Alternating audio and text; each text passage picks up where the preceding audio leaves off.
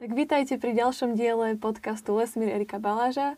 Ja tu teda vítam Erika Baláža, ekológa ochranára. Ahojte. Dnes sa budeme rozprávať o tom, akú úlohu hrajú lesy v čase klimatickej e, krízy, ako lesy dokážu akumulovať uhlík z atmosféry. Ja by som možno začal tým úplne akoby najzákladnejším procesom, ktorý o, vlastne najdôležitejší možno pre celý život na Zemi a ktorý súvisí aj so stiahovaním oxidu uhličitého z atmosféry. A to je vlastne fotosyntéza. Tá fotosyntéza tu existuje na Zemi dlho. Vymysleli ju takedy dávno baktérie, alebo cianobaktérie sinice, ktoré to začali robiť pred miliardami rokov. A vlastne ten proces fotosyntézy spočíva v tom, že uh, tie rastliny, alebo tie baktérie, ale dnes hlavne teda rastliny, uh, stiahujú ten oxid uhličitý z atmosféry uh, a tým, že majú tú energiu zo slnka, tak z neho budujú tie základné stavebné látky, z ktorých sú tie rastliny zložené a najskôr teda sa z toho stane cukor, Čiže tá rastlina si zoberie CO2, teda oxid uhličitý zo vzduchu, a H2O, teda vodu z pôdy. A vďaka energii slnka z toho vyrobí cukor a to je vlastne výsledok fotosyntézy. No a ten cukor sa potom ďalej akoby premieňa, buď priamo akoby v tej rastline, napríklad stromy z toho cukru dokážu vyrobiť drevo, alebo korenie, listy a, a podobne, semená, alebo ho dávajú do pôdy, o tom sa budeme ďalej potom rozprávať, že, že kde všade ten cukor putuje alebo sa dostáva v potravinovom eh, reťazci niekde ďalej. To znamená, že eh, aj my sa živíme rastlinami, aj iné zvieratá sa živia rastlinami, alebo potom tie zvieratá, ktoré sa neživia rastlinami, tak sa živia tými, čo sa živia rastlinami. Ale na začiatku je vždycky fotosyntéza. Čiže ten cukor, ktorý rastlina vyrobí vďaka energii zo slnka a stiahne pri tom oxid uhličitý, je dôležitý pre absolútne všetky živé organizmy na Zemi s výnimkou nejakých baktérií, ktoré žijú v nejakých sírnych prameňoch a využívajú iné zdroje energie, ale naozaj 99% života na Zemi je závislého od fotosyntézy. A je tam ešte jedna taká dôležitá vec a síce, že odpadným produktom fotosyntézy je kyslík a ten kyslík my všetci dýchame, teda všetky živé organizmy, vrátane teda rastlín. Takže aj rastliny dýchajú čiastočne, keď potrebujú ten cukor využiť tú energiu z cukru na niečo iné, tak opakom fotosyntézy je teda dýchanie, čiže my dýchame a pri tom dýchaní uvoľňujeme CO2. Čiže on sa zase vracia do tej atmosféry. Mm-hmm. Čiže vyzerá to ako taká rovnováha, že vlastne však teda možno akú úlohu to majú lesy, keď vlastne stiahnu, ano. ale potom my to vydýchame, alebo nejaké iné organizmy, ale, ale napriek tomu tam to nie, nie je úplne tak, že presne toľko sa vydýcha, ako, ako sa stiahne. Mm-hmm. No a ako je to možné teda, že kde ten uhlík putuje. Ty si to už povedal trochu, že, že ukladajú ho do svojich tiel. To znamená, že tam zostáva, hej, v tom, v tom lese dlhodobo, pokým ho nevyťažíme. Dá sa to tak povedať, že vlastne, áno, je, ta, je tam tá sťabí rovnováha, že vlastne aj ten strom raz zomrie a raz sa to drevo rozloží a tie organizmy ho vlastne vydýchajú, tie huby, baktérie alebo nejaké chrobáčiky, ktoré získavajú energiu z toho dreva. Ale odkedy tá rastlina stiahne ten uhlík, a dokedy sa vydýcha, tak uplynie pomerne dlhý čas.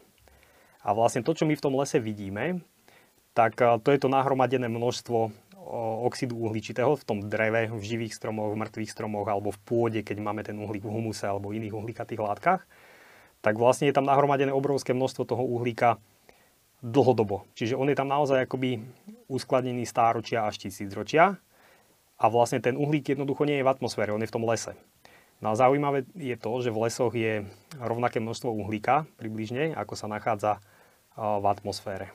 Mm. Čiže ten uhlík je tam strašne koncentrovaný, lebo tá atmosféra, vidíme, že ten vzduch je ľahký a toho oxidu uhličitého je tam pomerne málo. A v tom lese zase naopak je strašne koncentrovaný. Keď máme nejaký veľký kmeň stromu, tak naozaj toho uhlíka je tam veľmi veľa. Takže predsa len je dôležité, že koľko je tá celková zásoba uhlíka v lese. Čiže v nejakom lese ho môže byť viac, v inom možno, že menej, ale ten uhlík, ktorý nie je v lese, viazaný v biomase alebo v pôde, tak vlastne je v atmosfére. Uh-huh. A, a je ho tam naozaj veľa, keď hovorím, že rovnaké množstvo uhlíka je v lesoch ako v atmosfére, to znamená, keď sme všetky lesy zničili a spálili všetok ten uhlík, no tak máme dvojnásobnú koncentráciu CO2. Uh-huh. Ale dokážu tie lesy stále viac a viac kumulovať toho uhlíka? Nie je tam nejaké, vlastne nejaká hranica, že teraz už sú nasýtené a už viacej nestiahnu? A teoreticky by tá hranica mala byť, ona Skúsim to nejako vysvetliť. Je to, je to celkom zaujímavé, pretože sa ukazuje, že uh, keď boli robené výskumy aj v starých lesoch, v pralesoch, kde boli stáročné stromy a meralo sa, ako rýchlo uh, stiahujú uhlík, tá štúdia bola robená v lesoch mierneho pásma, tak sa ukázalo, že stále tie lesy, aj veľmi staré, teda pralesy, ťahajú asi 1 až 3 tony uhlíka na hektár a rok. To znamená, na každom hektári lesa za rok dokázal ten les že tam pribudlo 1 až 3 tony uhlíka. To ináč na CO2 je to oveľa viacej, lebo CO2 je, je viac, lebo je tam aj ten kyslík. Hej, čiže oni mm-hmm. počítajú uhlík. Čiže je to asi krát 3,6, čiže keď je to 1 tona, tak krát 3,6 je to na CO2, keď sú to 3 tony, krát 3,6 je 11 alebo hej, tak nejak. Čiže stále je to pomerne veľké množstvo uhlíka, že aj tie staré lesy stiahujú stále uhlík a kumulujú ho akoby v pôde a on sa ukladá aj v, tých, aj v tej povrchovej vrstve pôdy, ale aj v tých hlbších. Takže stále tie lesy čiastočne ten uhlík stiahujú. Ale pravdepodobne tie veľmi staré lesy už to robia pomalšie. Oni majú na, naakumulované veľké množstvo uhlíka, ale ten prírastok uhlíka už je pomalší a najrýchlejšie vlastne stiahujú uhlík, eh, dá sa povedať, že také mladšie lesy, dajme tomu 50, 60, 70 ročné, ktoré veľmi rýchlo rastú a, a ten uhlík sa akumuluje, hlavne ak tam bola v minulosti ťažba a ten uhlík sa stratil z nejakých dôvodov, sa k tomu dostaneme, tak vlastne tie mladé lesy, nie úplne mladé, ale také, ako som povedal, nad 50 rokov, tak začínajú veľmi rýchlo stiahovať ten oxid uhličitý z atmosféry. No a to môže byť, tá rýchlosť môže byť okolo 10 tón mm-hmm. CO2 na hektári lesa za rok, čo je teda mm-hmm. uh, celkom efektívne keď to porovnáme s tým, že akú spotrebu má priemerný Slovák, alebo akú uhlíkovú stopu, tak tá sa hovorí teda, že je okolo 6 tón oxidu uhličitého na osobu, na... na osobu a rok. To znamená, že hektár lesa u nás stiahne toho uhlíka viac. Mhm.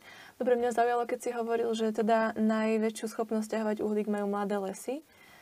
Mm, Znamená to teda, že aj hospodárske lesy sú asi veľmi efektívne v stiahovaní uhlíka. Však? Sú efektívne, ale je tam jeden problém, že vlastne tá, tá rovnica musí byť vždycky ako keby komplexná, že čo sa s tým uhlíkom deje akoby v dlhodobejšom horizonte. Mm-hmm. Pretože keď e, sa v tom lese plánuje ťažba, tak on síce rýchlo ten uhlík stiahuje, ale keď vo veku 80 alebo 100 rokov sa tie stromy vyťažia, tak vlastne vtedy dochádza k veľkým strátam toho uhlíka. Čiže jedno, to, čo sa vlastne stiahlo, tak pri tej ťažbe sa vypustí do atmosféry. A čiže Ale ten... všetko sa vypustí, lebo z niečoho sa vyrobí nábytok napríklad, alebo tak, že takto, ty hovoríš o tom, že keď sa zničí les, tak sa nejaký uhlík uvoľní do atmosféry už len pri tom samotnom, hej? Mm-hmm. Alebo sa bavíme o tom, že čo sa s tým drevom potom stane. Lebo keď to drevo spálime, tak je jasné, že sa ten uhlík uvoľní. Ale keď sa to drevo použije na výrobu nejakého nábytku, tak v podstate Áno. No, je to, je to tak v podstate ako hovoríš, len si treba uvedomiť, že čo vlastne, teda ja už som to trošku začal, že kde všade sa ten uhlík nachádza, že bude v stromoch, živých stromoch, mŕtvych stromoch alebo je v pôde. A teraz vlastne keď sa pozrieme na tie živé stromy, a tie, keď sa vyťažia, tak väčšina toho uhlíka po ťažbe sa dostane do atmosféry do 5 rokov, pretože možno, že ľudia majú takú predstavu, že veľa sa použije na stavbu nejakých drevodomov alebo nábytku, ale v skutočnosti sa väčšina toho dreva spáli veľmi rýchlo, pretože jednak sa používa drevo na energetické účely pomerne často, ale veľa toho dreva, ktoré sa aj robí, treba z toho nejaké dosky a potom neskôr nábytok alebo tak, tak je tam pritom veľa odpadu, pretože tá kôra je odpad a ona sa spáli. Aj keď sa to drevo spracuje na nejaké dosky, tak vlastne je strašne veľa pilín z toho. Tak aj tie piliny a všelijaké odrezky, to sa tiež akoby nakoniec spáli. Ale aj keď sa drevo priemyselne spracováva na celulózu a ďalej na papier, tak um, je veľký, veľký únik toho oxidu uhličitého do atmosféry.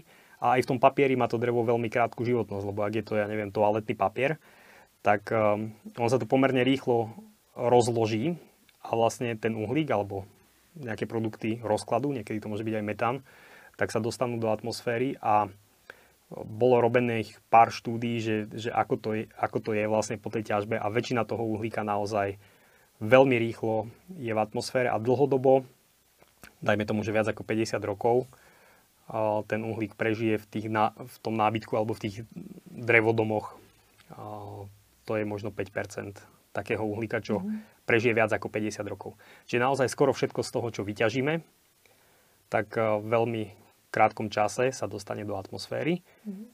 No a to nie je všetko. Ten problém je aj v tom, že hlavne keď sa jedná o nejakú veľkoplošnú ťažbu, pri ktorej sa odkryje pôda, tak vtedy sa stane to, že ten uhlík unikne aj z pôdy. Mm-hmm. A to si treba akoby uvedomiť, že v tej pôde je viacej uhlíka ako v dreve. Že u nás je to 60-70% uhlíka môže byť v pôde a len 30-40% sa nachádza akoby v tých mm-hmm. stromoch. A, no a väčšina toho uhlíka je vo vrchnej vrstve pôdy. To je tá humusová vrstva, kde je to lístie máme a pod tým lístím sa nachádza to lístie, ktoré už je viacej rozložené. Mm. Že mhm. vlastne to je, to je ten uhlík, ktorý sa tam akumuluje. No a ten uhlík uh, tam dokáže prežiť dlho, pokiaľ je v tom lese relatívne chladno a vlhko. Mm-hmm. Vtedy sa, vtedy sa rozklada strašne pomaly. Tie organizmy ho rozkladajú, ale, ale nakumuluje sa ho tam veľa. No a ako náhle sa urobí nejaké väčšie rúbanisko, tak tá pôda sa presuší a, a prehreje. A vlastne keď na to svieti priame slnko, že to nie je prikryté korunami stromov alebo lístím alebo niečím, tak vlastne ten uhlík sa veľmi rýchlo rozklada. Čiže keď aj vyrúbeme ten hospodársky les, tak nie len ten uhlík, ktorý sa akoby naakumuloval v dreve, ale možno ešte viac uhlíka z pôdy nám unikne po tej ťažbe dreva. Čiže tie lesy buď teda ne, neakumulujú ten uhlík v dlhodobejšom horizonte vôbec, lebo niečo vyrastie, ale to isté sa vyťaží, alebo dokonca pri tej ťažbe sa stávajú zdrojom oxidu mhm. uhličitého. A jednoducho preto, že sa viacej uvoľní, ak je to napríklad nejaký starý les, prales, mm-hmm. alebo les, kde 200-300 rokov sa neťažilo a teraz ten uhlík sa tam naakumuloval veľké množstvo a pri tej ťažbe sa uvoľní aj z dreva, ale aj z pôdy. Mm-hmm. A potom sa to zase strašne dlho, teda tie stovky rokov musí vrácať do toho pôvodného množstva. Čiže rúbanie tých starých lesov, to je to, čo spôsobuje úniky oxidu uhličitého porovnateľné ako teda ja neviem, auta, energetika, keď vyrábame energiu z uhlia a podobne, čiže naozaj to je škodlivá vec. Uh-huh. To je zaujímavé, že o tomto sa až tak veľa nehovorí, keď sa hovorí o, o ťažbe dreva, tak toto sa ako keby neberie do úvahy, že, že tam uniká uhlík z pôdy. No práve tá celá politika, že je za tým asi veľký lobbying. Aj u nás sme mali takú kampaň Biomasaker, ktorá bojovala za to, aby teda sa menej dreva používalo na energetické účely, pretože to boli milióny kubíkov ročne. A aj dnes je to stále pomerne veľa. Áno, a v podstate, že ten, tá biomasa sa stále ešte považuje za, za energetický za neutrálnu. Na neutrálnu. Dokonca sa to považovalo za, za ekologický zdroj, mm. ale pri spalovaní toho dreva ako uniká rovnaké množstvo CO2, ako keď palíme naftu, plyn alebo, alebo niečo iné, možno dokonca ešte aj viac. A, a hlavne veľakrát pri tých, pri tých prepočtoch sa nepočíta ten uhlík, ktorý sa nachádza v pôde a hovorím, že ho je viacej ako v dreve v našich podmienkach. No a tam tiež dochádza k únikom. Uh-huh. A čo sa tam s ním potom deje? Že tam proste zostáva alebo sa nejako transformuje ešte? Alebo... No, tam je akoby veľa takých zaujímavých e, procesov, že čo všetko sa môže diať. To je také klasické, čo si človek predstaví, že padne nejaký list a teraz čo sa, že ten list sa postupne rozkladá a rozkladajú ho treba z huby baktérie alebo nejaké dážďovky a, a postupne sa premieňa na humus, ale ešte, ešte možno je jeden taký spôsob, ktorý, vrátim sa aj k tomuto, ale tak, taká zaujímavosť, čo ma napadla, že ten strom ako vyrába cukor, tak on vlastne ten cukor dáva aj organizmom, ktoré žijú v pôde, najmä hubám. A t- tie huby za ten cukor zase dávajú vodu, živiny a pomáhajú im všelijako. Ale je zaujímavé, že až 30% toho cukru o, ide vlastne tým hubám. No a tie huby, nie všetok ten cukor použijú na vlastný rast alebo nejaké svoje záujmy, ale niektorý ten cukor, z niektorého toho cukru vyrábajú takú bielkovinu, sa volá glomalín, to je taká zvláštna bielkovina, ktorá vydrží veľmi dlho v pôde. A všeobecne bielkoviny sa veľmi rýchlo rozkladajú, že keď necháme kus mesa niekde vyhodeného, to je bielkovina, alebo vajíčko, alebo niečo také, tak sa to pokazí rýchlo a rýchlo sa to rozkladá. A toto je taká bielkovina, ktorá vydrží strašne dlho, 10 ročia v pôde a ona stabilizuje pôdnu štruktúru, že vytvára také pôdne agregáty všelijaké a tá voda potom lepšie zadržiava vodu, aj živiny, aj vlastne lepšie aj pre rast stromov, aj všetko možné. Ale je zaujímavé, že to robia práve tie huby.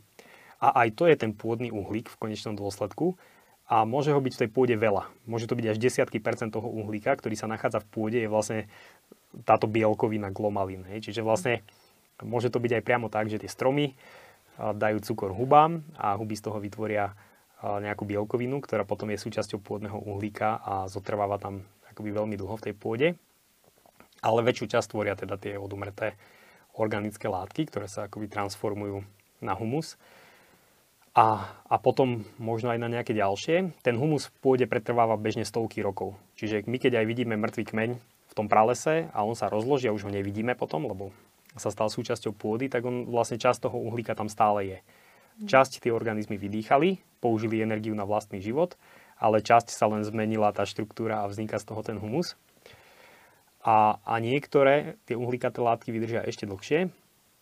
On sa nazývajú organominerálne komplexy to je tiež taká, také zvláštne slovo, ideme trošku akoby do chémie, ale tam je zaujímavé, že oni tiež vznikajú činnosťou organizmov, pretože tie organizmy, ako sa živia tou, tou, tou organickou hmotou, organizmy organickou hmotou, tak um, napríklad také dážďovky, oni to spracovávajú, a behajú v tej pôde hore-dole, čiže premiešavajú to všelijako, ale oni keď papajú tú organickú hmotu, tak sa to dostá, tak spolu s tým prehltnú aj nejaké tie minerály, ktoré sa v pôde nachádzajú.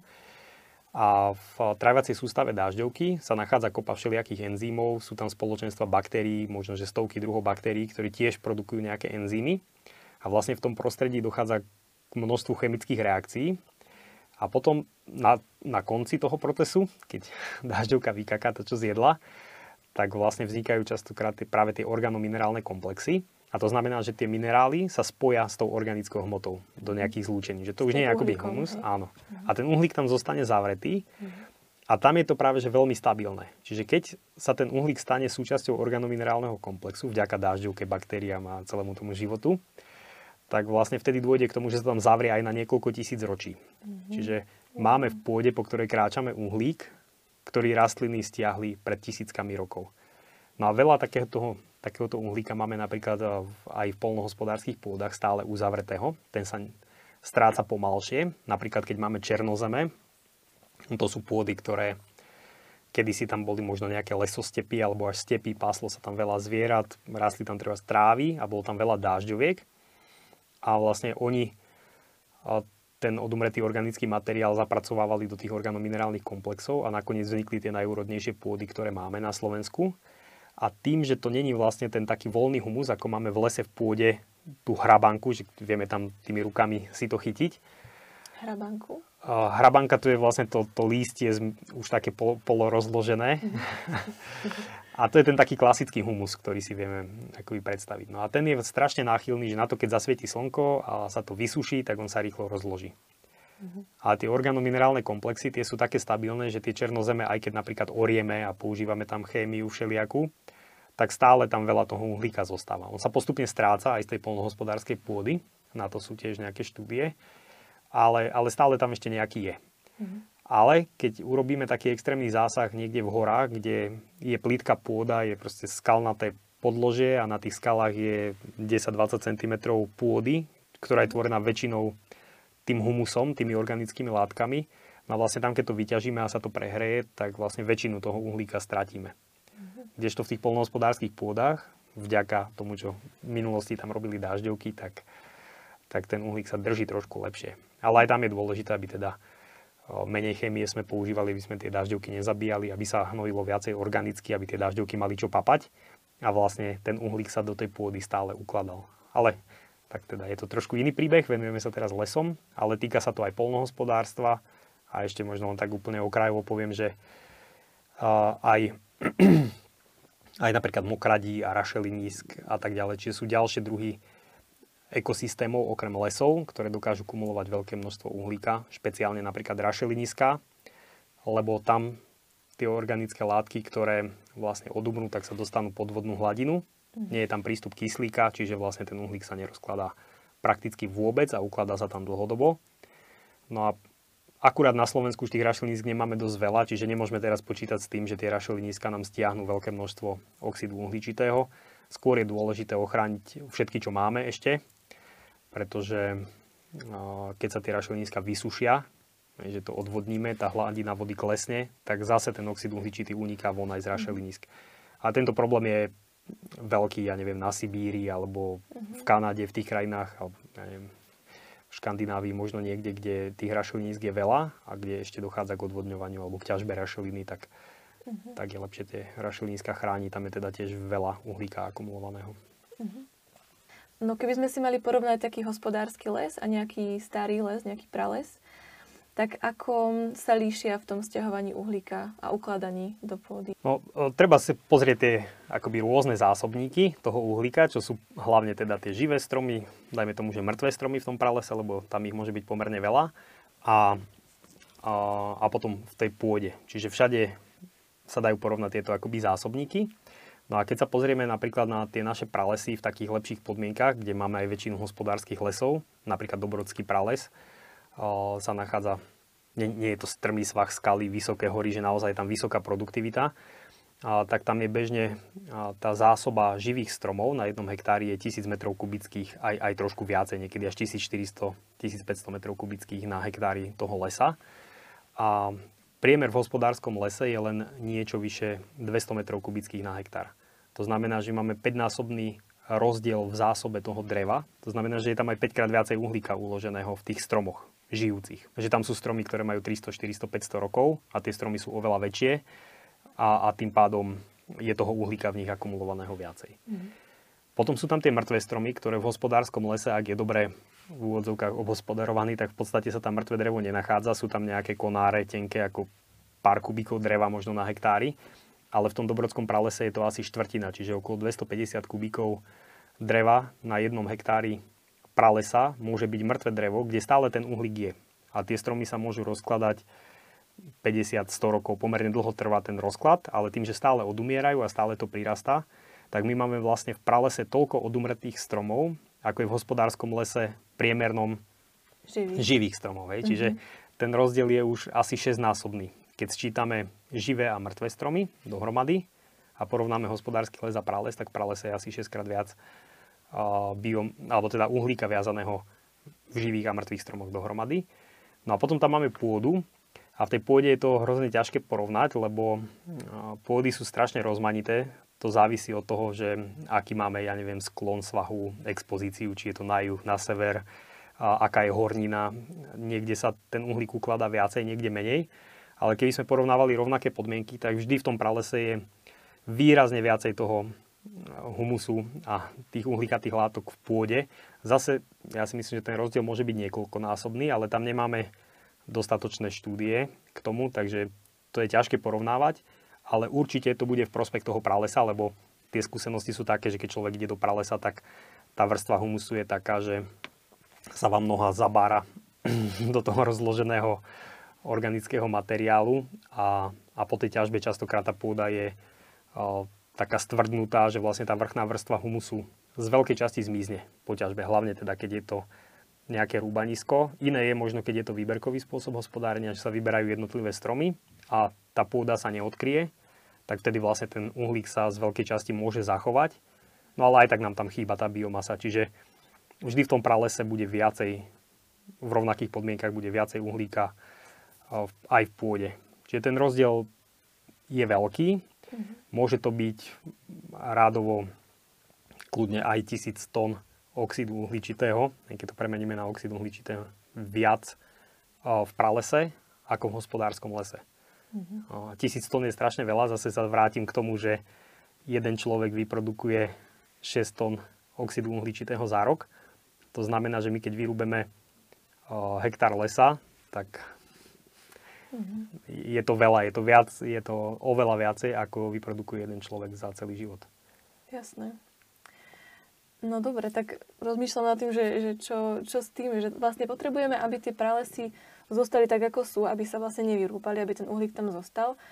No, určite najväčší problém je, že keď sa ťažia pralesy, lebo to je, ako som to predtým približne spočítal, že z toho pralesa môže uniknúť až 1000 tón oxidu uhličitého z jedného hektára vyrúbaného lesa. A u nás už tie pralesy sa teda až tak nerúbu, ale napríklad e, v Nízkych Tatrách boli tisíce hektárov starých lesov, ktoré boli vyťažené po roku 2004 a tiež tam uniklo podobné množstvo oxidu uhličitého do atmosféry. veľký problém je to stále napríklad v Rumunsku, kde, sa, kde dochádza k ťažbe pralesov. Ale k tomu, čo si hovorila, že či teda sadiť alebo mať viacej lesa alebo tak, tak áno, ono je dobre, keď toho lesa je viacej, lebo samozrejme, že sa stiahne viacej oxidu uhličitého z atmosféry, ale sadenie stromov nám až tak veľmi nepomôže, hlavne nie na rúbaniskách, lebo tam, tam stále dochádza k úniku toho oxidu mhm. uhličitého, že my keď vyrúbeme les, tak unikne z toho dreva, uniká aj z pôdy a keď tam posadíme tie malé stromčeky, tak oni približne 20-30 rokov ešte stále rastú tak pomaly, že z tej pôdy nám rýchlejšie uniká ten oxid uhličitý, lebo tie organizmy to stále vydýchávajú, stále tam niečo žije a tá pôda je zohriata trošku viac, tak vlastne uhlík uniká a až potom pomaličky začínajú zase ten uhlík stiahovať a na tú pôvodnú úroveň, ako sme vyrúbali ten les, tak to môže trvať viac ako 100 rokov, kým sa dostaneme. Čiže zalesňovať nejaké rúbaniska je také trošku trápne. Je lepšie by ten les nevyťažiť, alebo keď ťažiť, tak tým výberkovým spôsobom alebo nejako prírode blízko. Najlepšie, čo sa dá urobiť na to, aby tie lesy akoby stiahovali viacej uhlíka, je vlastne nechať ich zostarnúť. Vlastne my máme na Slovensku máme vyše 2 milióny hektárov lesov a keby sme si povedali, že tie mladé lesy necháme na prirodzený vývoj väčšie množstvo, napríklad ja neviem, 10%, 15%, 20%, máme hornatú krajinu, kde sa pomerne aj ťažko ťaží. Není to také ekonomicky výhodné ťažiť stromy na mnohých lokalitách a keby sme si povedali, že necháme tie lesy stiahovať uhlík a kľudne nech tí vlastníci lesov za to dostávajú peniaze, pretože za uhlík sa platí. Existujú všelijaké poplatky, ktoré platí priemysel a energetika za to, keď produkujú oxid uhličitý. Tak e, nech to dávajú tým majiteľom lesov a oni ten oxid uhličitý budú stiahovať. Čiže to by bolo asi to najlepšie, nevyužívať tie lesy až tak veľa na ťažbu dreva, ale, ale snažiť sa ich využívať viacej na to, aby stiahli oxid uhličitý. Mm-hmm. Aby sme to zhrnuli nejako ten rozdiel medzi tým hospodárskym lesom a pralesom, tak e, existuje jedna taká e, pekná štúdia z Austrálie, ktorá to dobre ilustruje. Ináč vo veľmi podobných podmienkach, ako sú u nás lesy mierneho pásma, pretože na juhu Austrálie je pomerne chladno, čiže boli, bolo to robené v takých klimatických podmienkach podobných, ako sú teda tieto naše lesy, zmiešané listnaté. A, a tam zmerali presne, koľko uhlíka sa nachádza v tom pralese, v živých stromoch, mŕtvych stromoch v pôde a potom v porovnateľných podmienkach v hospodárskych lesoch a ešte potom v plantážach, čo sú tie najintenzívnejšie obhospodarované lesy. Uh-huh. No a tam sa napríklad zistilo, že pri uh, vyťažení jedného hektára pralesa unikne z, uh, z toho pralesa 330 tón uhlíka na hektár. No a oni to znázornili ešte tak pekne, že vlastne oni urobili ako keby na tom hektári lesa, že koľko je v lese uhlíka a koľko je v atmosfére nad tým. Hej, čiže uh-huh. keď nám uniklo 330 tón, tak ono to pribudlo vlastne ako keby ten, ten stĺpček v atmosfére, čiže keď v atmosfére bolo predtým 900 tón uhlíka na tom hektári, mm-hmm. vzduchu nad nami, tak zrazu tam bolo 1200 tón. Čiže z 900 na 1200 je dosť veľký nárast. Uh-huh. A je tam aj znázornené, že koľko toho uhlíka sa zachovalo v tých výrobkoch z dreva. Uh-huh. A je to 30 tón. Čiže 330 tón uniklo uh-huh. a 30 tón zostalo tam akoby zachovaných. No a keby sme to išli premeniť na plantáž, že to boli vyslovene klony nejakých rýchlo rastúcich drevín, ešte uniklo vlastne 180 tón uhlíka oproti tomu hospodárskemu lesu. Čiže ten rozdiel je veľmi veľký. Zrazu v tej atmosfére ako keby bolo 1380 tón uhlíka nad tým lesom. Že na mhm. začiatku bolo 900 a potom bolo 1380. Čiže premena z tých pralesov na hospodárske lesy a potom ďalej na plantáže, tak spôsobuje to, že naozaj výrastne rastie akoby koncentrácia oxidu uhličitého v atmosfére. Uh-huh. No a zaujímavé na tom je, že sa to dá vlastne otočiť. Že my keď si povieme, že necháme ten les tak, tak vlastne ten les, keďže fotosyntéza funguje, bude akumulovať ten uhlík a postupne sa bude hromadiť, až nakoniec sa bude zase toľko, ako bolo v pralese. Akurát, že to môže trvať niekoľko sto rokov. Uh-huh. A na začiatku je ten proces rýchlejší. Dajme tomu prvých možno 200-300 rokov ten les dokáže veľmi rýchlo hromadiť tú biomasu v živých stromoch, mŕtvych stromoch, pôde a potom sa to pomaličky spomaluje. Ale ako som povedal na začiatku, tak e, štúdie ukázali, že vlastne aj keď je to prales, tak e, ten proces nezastane. Uh-huh. Stále tie lesy akumulujú nejaký uhlík a stále sa ukladá, hlavne teda v pôde. E, teraz sa bavíme o tom, že tá klimatická kríza je jeden z najväčších problémov ľudstva, aký máme. A ja si myslím, že ak chceme to CO2 alebo ten oxid uhličitý nejakým spôsobom redukovať, tak najlacnejší spôsob, ako to robiť, je vlastne chrániť lesy. Pretože my máme možnosti investovať do elektromobilov alebo zatepliť všetky budovy alebo prerobiť e, vlaky na elektriku. Jednoducho sú nejaké technické riešenia alebo v energetike, že vlastne áno, ideme teraz investovať do solárnych panelov alebo veternej energie a podobne. Ale ja si myslím, že keď budeme chrániť lesy, tak to jedno investované euro nám priniesie väčší efekt, ako keď to budeme dávať e, do nejakých iných technologických riešení. A ešte navyše, čo je v tom podstatné, je, že my tu neriešime len uhlík. Vlastne tým, že sa chráni les, tak do, dochádza aj k tomu, že chránime biologickú rozmanitosť, ktorú tiež potrebujeme nejakým spôsobom chrániť, lebo s tým máme problém. Chránime zdroje vody, chránime krajinu pred povodňami a pred suchom, a vytvárame nejaký potenciál teraz pre prírodný turizmus. Čiže cez ochranu lesa akoby získavame ďaleko viacej benefitov, ako keď len, ja neviem, zateplíme dom. Tak ušetríme nejaké množstvo oxidu uhličitého ale minieme veľa peňazí. Viem, že teraz sa napríklad plánuje minúť asi 500 miliónov eur ako dotácia na zateplovanie domov, čo je dobré, lebo ušetríme nejakú energiu, ale treba sa pýtať, že vlastne ako by sme vedeli čo najefektívnejšie investovať tie peniaze. Uh-huh. Možno je to zateplovanie domov a ochrana lesov, alebo, alebo nejaké iné riešenia, čiže hodnota za peniaze aj v tomto prípade si myslím, že by mala byť akoby dôležitým kritérium. Uh-huh. No čo môžem urobiť ja ako taký bežný človek, aby som tomu nejako pomohla? No, treba sa nejakým spôsobom zapojiť do ochrany tých lesov. Ja si myslím, že dosť veľa ľudí to už robí a možno uh, mali sme všelijaké kampane, petície, ktoré podpísalo aj viac ako 100 tisíc ľudí na ochranu lesov, čiže to vytvára uh, reálny tlak na tých politikov, aby menili zákony. Podarilo sa v poslednom roku vyhlásiť rezerváciu pralesy Slovenska, niečo sa deje s ochranou hlucháňov, čiže všetky, všetky tieto kampane majú nejaký svoj význam a postupne sa darí ochrániť stále viacej lesov na Slovensku. No ale dá sa k tomu prispieť možno aj nejako inak. Treba, keď človek nechce byť tým aktivistom, tak môže podporiť nejakú mimovládnu organizáciu, napríklad finančne, pretože aj oni musia nejako fungovať a z niečoho žiť, alebo sa zapojiť treba do akcie Kup si svoj strom, ktorú má lesoochranárske zoskupenie VOK oni reálne za tie vyzbierané peniaze alebo za to, že predajú symbolicky ten jeden strom, a, tak kupujú, strom, kupujú stromy alebo kupujú les a vlastne ten les chránia a tam je pekne vidieť, ako, ako tie lesy akumulujú tú biomasu, dokonca oni majú aj urobený taký nejaký výskum, a, odkedy kúpili ten les, že ako tam prirastá zásoba toho dreva, pretože všetky stromy merajú každých 10 rokov a vidia, okolko nárastú do hrúbky, do výšky a z toho sa dá vypočítať objem. Takže tam je napríklad pekne vidieť, že tie lesy, odkedy sú chránené, tak stiahli obrovské množstvo oxidu uhličitého. Ja verím, že sa nám podarí čo najviac lesov na Slovensku ochrániť a môžete k tomu teda prispieť aspoň maličko aj vy nejakou, nejakou, nejakou aktivitou, nejakou podporou mimovládnej organizácie a um, budeme sa na vás tešiť pri ďalšom diele. Tak, tešíme sa.